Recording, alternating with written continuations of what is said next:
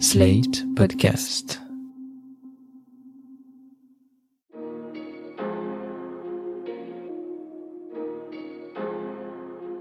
Bonjour et bienvenue dans Le Monde Devant Soi, le podcast d'actualité internationale de Slate.fr.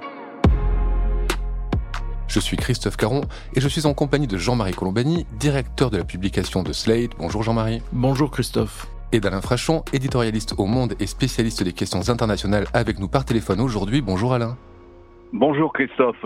Large victoire pour la coalition dite de centre droit, emmenée par les Fratelli d'Italia, les frères d'Italie, la formation de Giorgia Meloni. Giorgia, sono una donna, sono una madre, sono italiana, sono cristiana, non me lo toglierete. Elle s'engage dès 15 ans au sein du MSI, un mouvement post-fasciste héritier de Mussolini, le Duce, pour qui elle ne cache pas son admiration. Mussolini, c'était un bon politicien. Tout ce qu'il a fait, il a fait pour l'Italie. 100 ans exactement après l'arrivée au pouvoir de Mussolini, Giorgia Meloni entend bien être la première femme à diriger le gouvernement italien. L'Italie votait ce dimanche 25 septembre pour élire 200 sénateurs et 400 députés, et c'est sans surprise que l'alliance des droites menée par le parti d'extrême droite Fratelli d'Italia, Frères d'Italie, et sa patronne Giorgia Meloni est arrivée en tête avec 44% des voix. Un score qu'il faut décomposer en trois, 26% pour Fratelli d'Italia, près de 9% pour la Ligue de Matteo Salvini, et un peu plus de 8% pour Forza Italia, le parti de Silvio Berlusconi. En face, la coalition de gauche atteint péniblement les 26%, dont 19% pour le Parti démocrate, quand le mouvement 5 étoiles de Giuseppe Conte assure plus de 15% des voix et que le nouveau mouvement centriste Terzo Polo, troisième pôle, fait près de 8%. Bref, une victoire écrasante de l'alliance menée par Meloni et l'inquiétude qui pointe en Europe face à une Italie qui une nouvelle fois se laisse tenter par l'extrême droite, une extrême droite comme vous l'avez entendu en ouverture de cet épisode, est qualifiée par beaucoup de post-fasciste. Ce n'est pas la première fois que la droite dure est au pouvoir chez nos voisins. On se souvient de Silvio Berlusconi, qui fut longtemps président du Conseil, et de Matteo Salvini, ministre de l'Intérieur, tellement présent qu'on en est arrivé à le confondre avec le chef du gouvernement. Et même si Giorgia Meloni a écrasé dans les urnes les partis avec lesquels elle a passé son alliance, elle va devoir composer avec eux pour mettre en place son gouvernement. Ainsi, je vous le demande, est-ce que l'extrême droite de Fratelli d'Italia va avoir les mains libres? Doit-on s'inquiéter pour la démocratie italienne, Jean-Marie? C'est toute la question de ce que l'on met aussi derrière le vocable démocratie. Si on met par là le, le fait de voter librement, euh, il n'y aura pas de transformation ou d'atteinte à la démocratie. De ce point de vue-là, euh, Viktor Orban donne l'exemple. Il est l'élu du suffrage universel, mais en même temps, les mesures qu'il prend composent une démocratie dite illibérale, donc qui s'éloigne du respect de la règle de droit, et ainsi de suite. Je ne pense pas que ce sera le cas de l'Italie. Vous l'avez souligné, ce n'est pas la première fois que l'extrême droite est au gouvernement. Berlusconi, c'était de l'extrême droite. Non, c'est Gianfranco Fini qui était le représentant de l'extrême droite. Et lui, c'était l'Alliance nationale qui était l'héritier direct, en ligne directe, du mouvement social italien de Giorgio Almirante, grand ami de Jean-Marie Le Pen, et qui était lui directement, euh, ouvertement post-fasciste, enfin qui se réclamait de l'héritage fasciste. Gianfranco Fini a mis quelques mois pour rejoindre euh, le cœur euh, de cette coalition et de se fondre dans ce que les Italiens appellent le centre droit. Le centre droit en Italie, c'est la droite en France. Donc il y a déjà eu ce mouvement-là. Et Mélanie, qui elle a au fond féminisé la notion de tribun, elle a exercé pendant toutes ces années d'opposition une fonction tribunicienne, comme on disait avant du Parti communiste. Elle doit son succès à cela, au fait que seule candidate à ne pas avoir exercé une parcelle de pouvoir, alors que tous les autres ont été au gouvernement, soit en dirigeant le gouvernement, soit en y participant, qu'ils soient de droite ou de gauche. Elle était la seule à être purement tribun, et c'est cette fonction-là qui a été au fond plébiscitée par les Italiens. Après, euh, qu'est-ce qu'elle mettra dans son programme? S'agissant des libertés, elle posera des problèmes parce qu'elle cherchera à ériger une sorte de blocus vis-à-vis des immigrés. Et puis sur toutes les questions sociétales, elle enclenchera la marche arrière. Mais on ne pourra pas dire pour autant que la démocratie sera menacée. Elle-même, d'ailleurs, elle reçoit aujourd'hui les conseils de l'épiscopat italien, qui est évidemment ravi de la voir euh, arriver au gouvernement parce qu'elle se réclame d'une identité chrétienne. D'ailleurs, elle le dit dans le petit son qu'on a ah, entendu, elle dit, je suis une femme, je suis une mère, je suis une chrétienne et je suis italienne et on ne me l'enlèvera Voilà, pas. Exactement. Et l'épiscopat va l'accompagner là-dessus, mais lui donne déjà des conseils en lui disant il ne faut pas s'attacher à représenter l'extrême droite, il faudra qu'elle s'attache à représenter les modérés. On verra ce qu'elle fait euh, au pouvoir. Et vous aviez évoqué aussi le fait que dans la coalition qui existe, elle n'est pas assurée de la permanence du soutien des autres. Il faut rappeler qu'en Italie, la durée moyenne de vie des gouvernements, c'est un an et demi. Et il faut rappeler aussi que l'épreuve de force est déjà engagée avec la Ligue de Salvini. Salvini est le grand vaincu à droite des élections. Il a perdu plus de la moitié de ses voix. Il fait déjà une pression d'enfer sur Mélanie pour qu'elle le nomme à un poste important, au point qu'on commence déjà à évoquer l'idée qu'il n'y aura pas seulement un président du Conseil, elle va être présidente du Conseil des ministres italiens, il y aura des vice-présidents, probablement pour accueillir euh, Salvini. Mais l'épreuve de force est déjà engagée avec la Ligue de Matteo Salvini. D'ailleurs, à propos de ces points de divergence qu'il y a entre Salvini et Meloni, il y a la question de l'Europe. Alain, je me souviens dans un épisode précédent de, du Monde devant soi, vous aviez dit que Giorgia Meloni, candidate de Fratelli d'Italia, était quelqu'un qui regardait malgré tout vers l'Union européenne. J'ai regardé, moi, quelles étaient ses déclarations, ses prises de position par rapport à l'Union. Ça reste assez équivoque. Comment elle se comporte par rapport à cette question-là? Eh bien, si on la compare euh, à Salvini, par exemple, ou à la Ligue en général, on peut considérer que sur une question clé, celle du maintien de l'Italie dans l'euro, vous savez que beaucoup d'observateurs, certains observateurs en Italie ou ailleurs, à Paris, disent qu'au fond, c'est depuis l'entrée en vigueur de l'euro en 2000 que l'Italie se porte mal ce qui est très discutable parce que l'Italie a toujours une balance excédentaire, une balance commerciale excédentaire, à faire rougir de honte euh, les entrepreneurs français. Et donc, euh, on voit mal que l'euro est particulièrement pesé sur la machine industrielle euh, italienne. Ce n'est pas vrai. Mais enfin, c'était un des points, n'était pas, pas l'unique, mais véritablement le cheval de bataille aussi de Salvini dans cette histoire. L'europhobie, une sorte de détestation de l'Europe tout en n'osant pas trop aller trop loin. Un peu à la, à la Victor Orban. Eh bien là-dessus, je pense que voilà une euh, présidente du Conseil qui est aujourd'hui très conseillée par l'ancien Premier ministre, celui qui fait la transition, Mario Draghi, qui s'est présenté devant les milieux d'affaires, justement, la semaine dernière, qui a rencontré le patronat italien. Il leur a donné toutes les garanties sur trois points. Elle n'a aucunement l'intention de jouer une sorte de subversion euh, anti-commission à l'intérieur de l'Union européenne. De ce point de vue, il n'y a pas de, véritablement de changement à attendre de la part du comportement de l'Italie à Bruxelles. Deuxième point, elle n'entend aucunement remettre en cause l'appartenance de l'Italie à la zone monétaire européenne. Si l'Italie en sortait, ça la ferait sauter.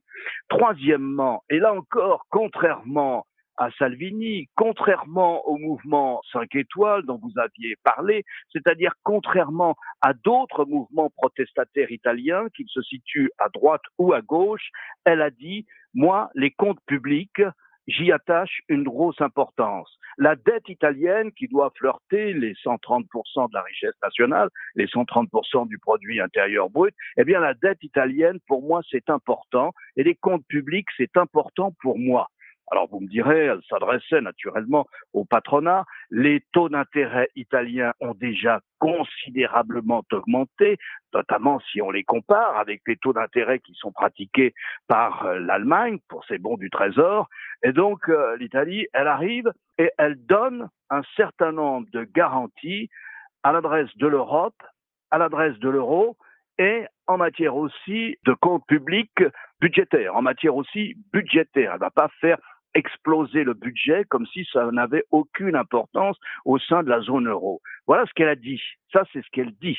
Mais je crois que les circonstances l'amèneront à être relativement fidèle à sa parole en matière européenne. Et je rappelle quand même que l'Italie attend encore 140 milliards d'euros de la part de l'Union dans le cadre du plan de relance post-Covid, donc elle a quand même beaucoup de choses à gagner. Et en plus, je pense que l'Italie, Jean-Marie, vous me dites si je me trompe, mais est largement soutenue financièrement par Bruxelles. Oui, euh, absolument. Et s'agissant de, de, la situation économique de l'Italie, qui est difficile depuis tant d'années, parce que les gouvernements peinent justement à agir de façon suffisamment rigoureuse, en même temps, l'Italie est une puissance exportatrice remarquable. Et elle a eu raison de, au fond, de faire honte à la France parce que la balance commerciale italienne est fortement excédentaire et le dans Nord. Quel, dans quel secteur Dans quel secteur ben, elle est puissante? Dans le secteur euh, moyen mais de qualité. Ce sont beaucoup de, de petits exportateurs. Tout le tissu, le Piémont, la Vénétie, Ligurie aussi, toute cette zone-là est largement aussi prospère que la Roure est largement aussi puissante économiquement, mais par un tissu de petites et surtout moyennes entreprises qui produisent de la qualité, qui sont très bien situées chacune sur son secteur ou sur sa niche et qui sont fortement exportatrices. Et ça, il y a pléthore de, de chefs d'entreprise euh, italiens qui réussissent et qui sont des modèles de réussite. En revanche, le sud de l'Italie, comme chacun sait, le sud commençant à Rome hein, pour les Italiens, le sud est à la traîne et toujours dans une situation assez euh, dramatique. Mais pour revenir sur ce que disait Alain tout à l'heure, c'est vrai que Mélanie a été accompagnée clandestinement par Mario Draghi clandestinement parce que Mario Draghi avait considéré qu'elle était la plus intelligente dans le panel qui se présentait aux électeurs et qu'il fallait essayer de la coacher en quelque sorte, ce qu'il a fait. Et c'est probablement ce qui explique aussi la clarté des prises de position de, de Mélanie euh, sur les questions européennes.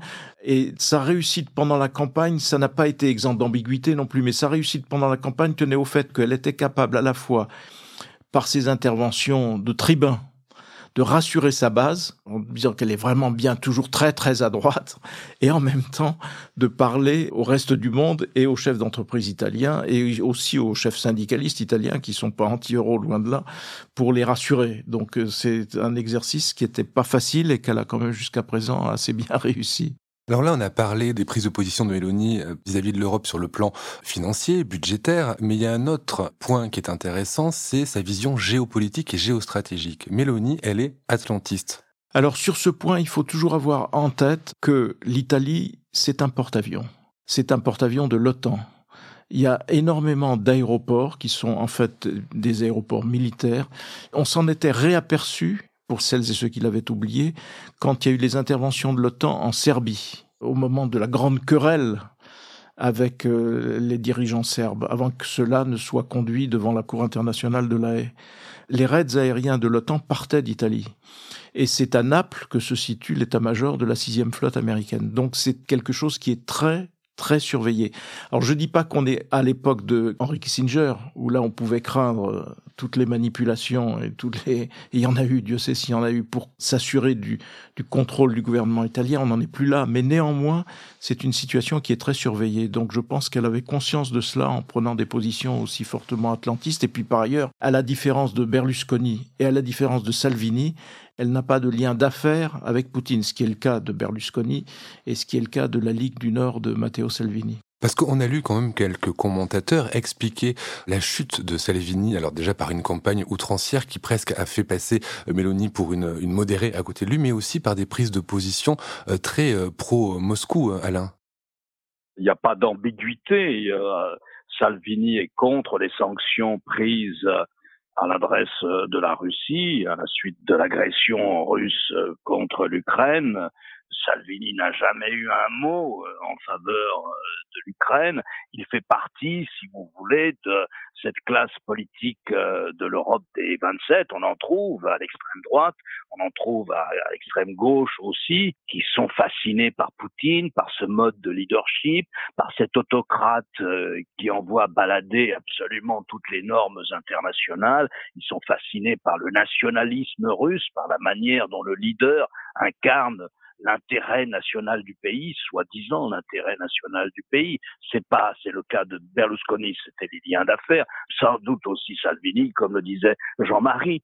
Mais c'est plus fort, c'est un soutien aussi idéologique. Il n'y a pas simplement de l'opportunisme du temps où Poutine était le grand leader incontesté et n'était pas encore critiqué sur la scène internationale comme il l'est aujourd'hui.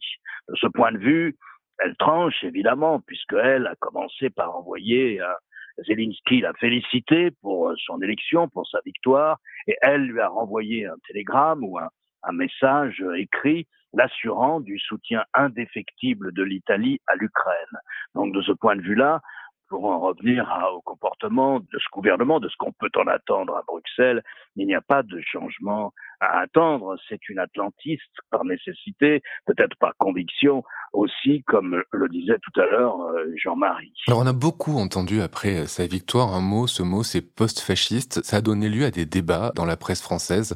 Tout le monde n'était pas d'accord avec ce qualificatif. Est-ce qu'on peut dire que euh, Giorgia Meloni et Fratelli d'Italia, selon vous Jean-Marie, est un mouvement post-fasciste? Et quels sont ses liens ou son héritage Quel est l'héritage mussolinien que porte Giorgia Meloni? C'est un, c'est un mouvement national populiste.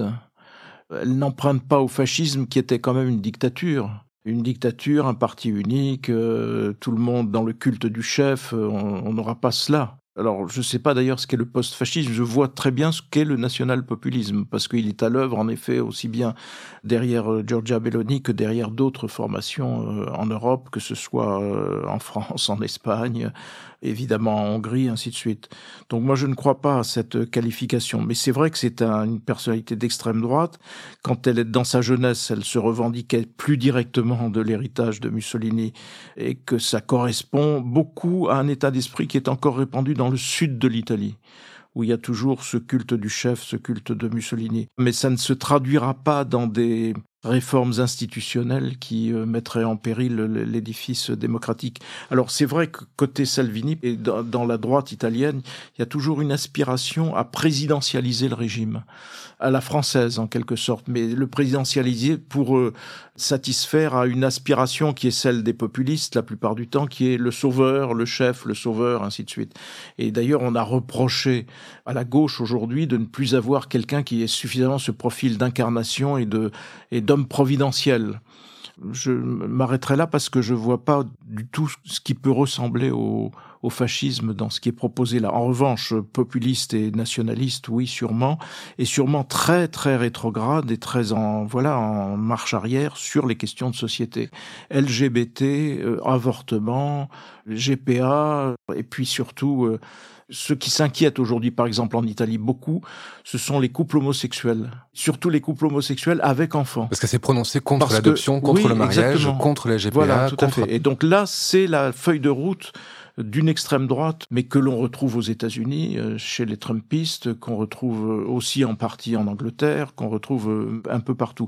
Et donc là, la société italienne sera confrontée à de véritables chocs et à des débats qui peuvent prendre des tournures gravissimes, ça c'est sûr. Et juste une précision par rapport à ce que vous disiez sur le régime italien, qui est un régime plutôt parlementaire. qui est parlementaire par définition. Et qui est, dans sa naissance, antifasciste. Il a été, la Constitution a été écrite pour éviter justement un retour du fascisme, donc euh, il, fallait le préciser.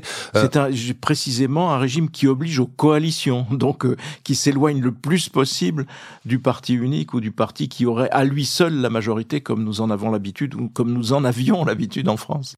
Un point de friction peut-être avec les autres pays européens, Alain, c'est sur l'immigration. On a vu déjà que quand Salvini était ministre de l'Intérieur, ça frottait entre l'Italie et le reste de l'Europe. L'Italie est une plaque tournante, un port d'arrivée de beaucoup de beaucoup de migrants. Est-ce que euh, l'arrivée de cette alliance et de Giorgia Meloni à la tête du Conseil italien peut recréer des tensions sur ce plan-là? Oui, ça nous ramène à cette question dont vous parliez avec Jean-Marie, c'est la typologie des régimes politiques. Moi, je crois qu'il ne faut pas oublier les principaux thèmes de la campagne de Madame Meloni. On peut appeler ça un recul en arrière sociétal, certainement sur toutes ces questions sociétales qui peuvent à nouveau diviser l'Italie, bien sûr. Mais fondamentalement, moi, je resituerais la victoire euh, de Madame Meloni dans le fait que non, la crise populiste n'est pas morte en Europe. Elle est toujours là. Elle n'est pas finie. Nous ne sommes pas sortis du cycle populiste. D'ailleurs, si l'on regarde les élections françaises, c'est aussi la preuve que nous ne sommes pas sortis du cycle populiste. Et sur quoi gagne-t-elle? Eh bien, sur les deux causes que l'on retrouve tout le temps au Brexit, en Suède, maintenant en Italie, aussi en France, lors des précédentes élections qui ont amené cette poussée aux législatives du Rassemblement national. Eh bien, c'est la sécurité et l'immigration, en faisant un lien quasi mécanique, à tort ou à raison, entre la sécurité et l'immigration. Et donc, elle s'est prononcée pour une réduction drastique de l'immigration. Mais c'est aussi ce qui était arrivé dans d'autres pays, notamment euh, en Scandinavie. Et donc, ces deux thèmes-là, tant que les électorats n'ont pas le sentiment qu'ils sont des priorités des gouvernants ou bien aussi une priorité de Bruxelles. Encore une fois, il y a une manière de le faire, sans doute, et c'est ce qu'ont fait un peu les sociodémocrates suédois, et c'est eux qui sont au pouvoir, et c'est pas par hasard. Ils ont pris ces deux thèmes à bras le corps. L'Italie est un cas encore plus passionnant de ce point de vue, parce que l'Union européenne n'a pas donné le sentiment d'une solidarité active en faveur du fait que l'Italie était en première ligne pour les, malheureux qui tentent la traversée et pour arriver à mettre le pied au sein de l'Union européenne, qu'il se soit sur l'île de Pantelleria ou une autre des îles en Sicile. Et donc, Bruxelles n'a pas donné le sentiment que nous étions solidaires on n'a pas eu de geste ostensible manifestant notre solidarité avec le fait que c'était à l'Italie de recueillir tous ces malheureux, que les, règlements européens obligent ces malheureux à faire leur demande d'asile politique sur le sol italien. Ça fait partie des, des accords de Schengen une règle qu'il faudrait peut-être remettre en question, ou en tout cas appliquer en manifestant une vraie solidarité des Européens, en ouvrant des consulats dans le site de l'Italie, en étant présent physiquement, en finançant les installations transitoires pour les réfugiés. À tort ou à raison, les électorats ont le sentiment que ce n'est pas une priorité des gouvernements. Eh bien, tant que les gouvernants ne donneront pas à tort ou à raison, c'est difficile, moi j'ai pas la formule, mais le sentiment qu'ils vont essayer de réglementer, de gérer les flux migratoires, légaux ou illégaux, eh bien le cycle populiste ne sera pas achevé. Et je vous rappelle, Brexit, Suède, Italie, peut-être demain la France, ça sera le thème de l'union des droites en France. Ça sera certainement le thème de l'union des droites au sein de l'électorat français. Et donc voilà, il y a cet arrière-plan du sentiment d'un manque de contrôle étatique à l'égard des mouvements migratoires qui ne vont pas cesser, qui sont avec nous. Qui vont rester. Un débat aussi euh, qui agite actuellement les États-Unis, puisqu'on voit que les républicains agitent la question de l'immigration pour faire plier les démocrates et pour avoir une analyse plus poussée de la manière dont ils s'y prennent. Je vous renvoie au dernier épisode de, de New Deal où Laurence Nardon nous explique comment justement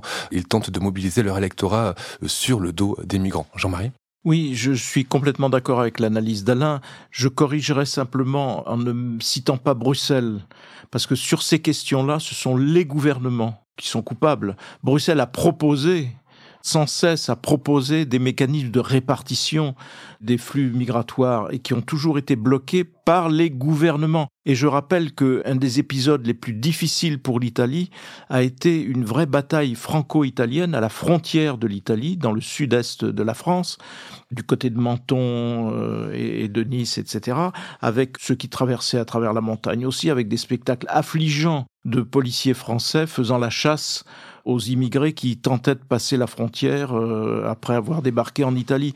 Donc euh, ce sont les gouvernements qui sont en cause euh, en l'espèce. Et c'est vrai que l'Italie a été livrée à elle-même. Aussi, regardons ce qui se passe aussi dans certains camps en Grèce, où aujourd'hui c'est tous ces réfugiés arrivent en Grèce et la Grèce qui a des, des, des camps de réfugiés mais qui sont extrêmement mal mal lotis ou insuffisamment lotis en tout cas. L'Union européenne, elle, elle fait ce qu'elle peut, notamment elle finance les camps en Turquie, elle finance les camps quand il y en a. En revanche, les gouvernements sont en arrière de la main. Cela dit, sur ces questions d'immigration, moi je vais faire juste deux remarques un peu à, à contresens. Le principal ressort du Brexit, c'est on va reprendre le contrôle. Et notamment, on va reprendre le contrôle de l'immigration.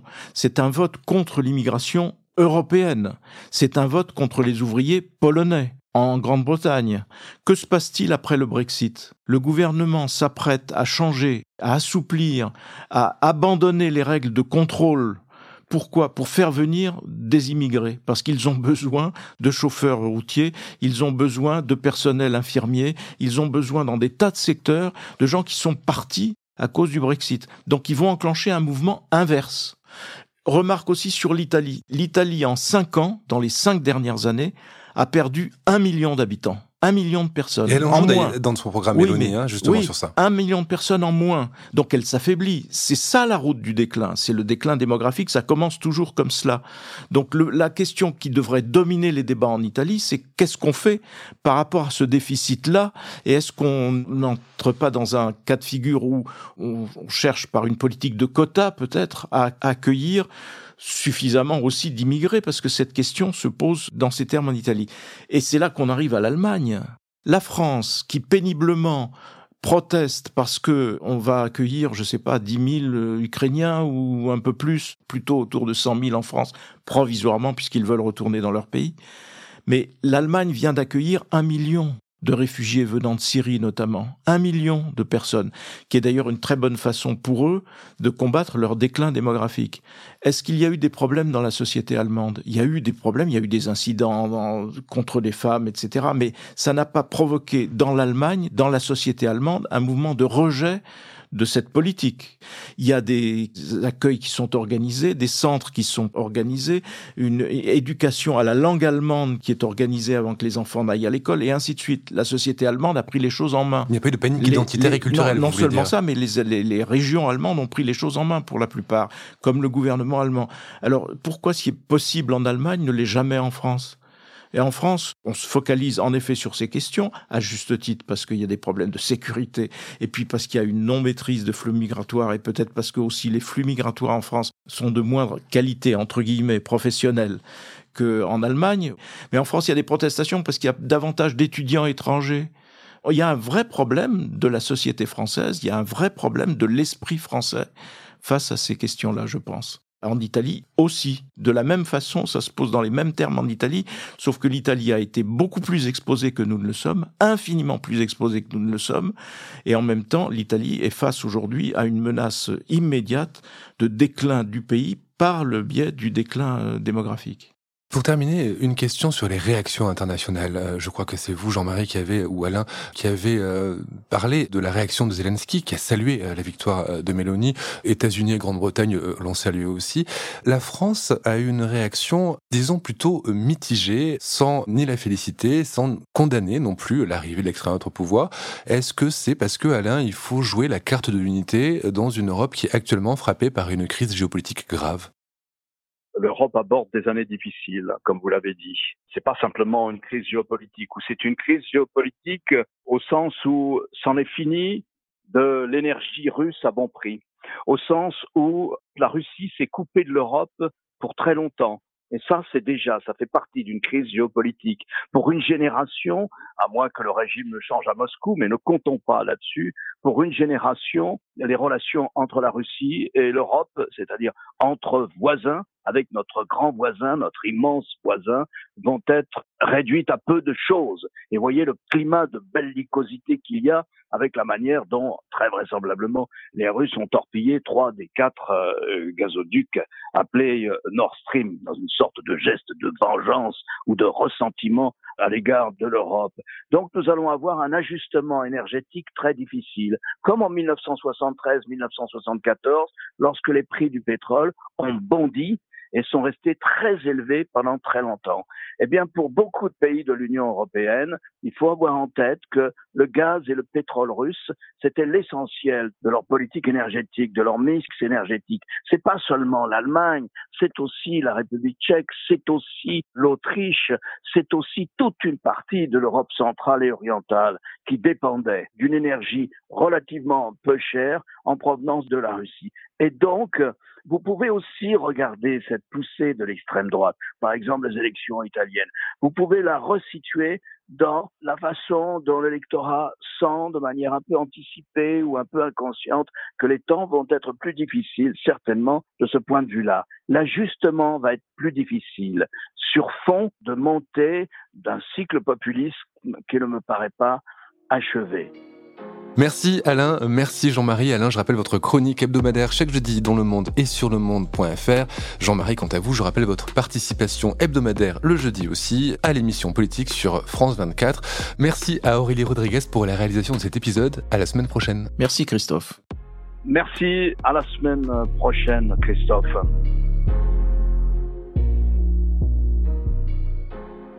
Retrouvez le monde devant soi chaque vendredi sur slate.fr, votre plateforme de podcast préférée.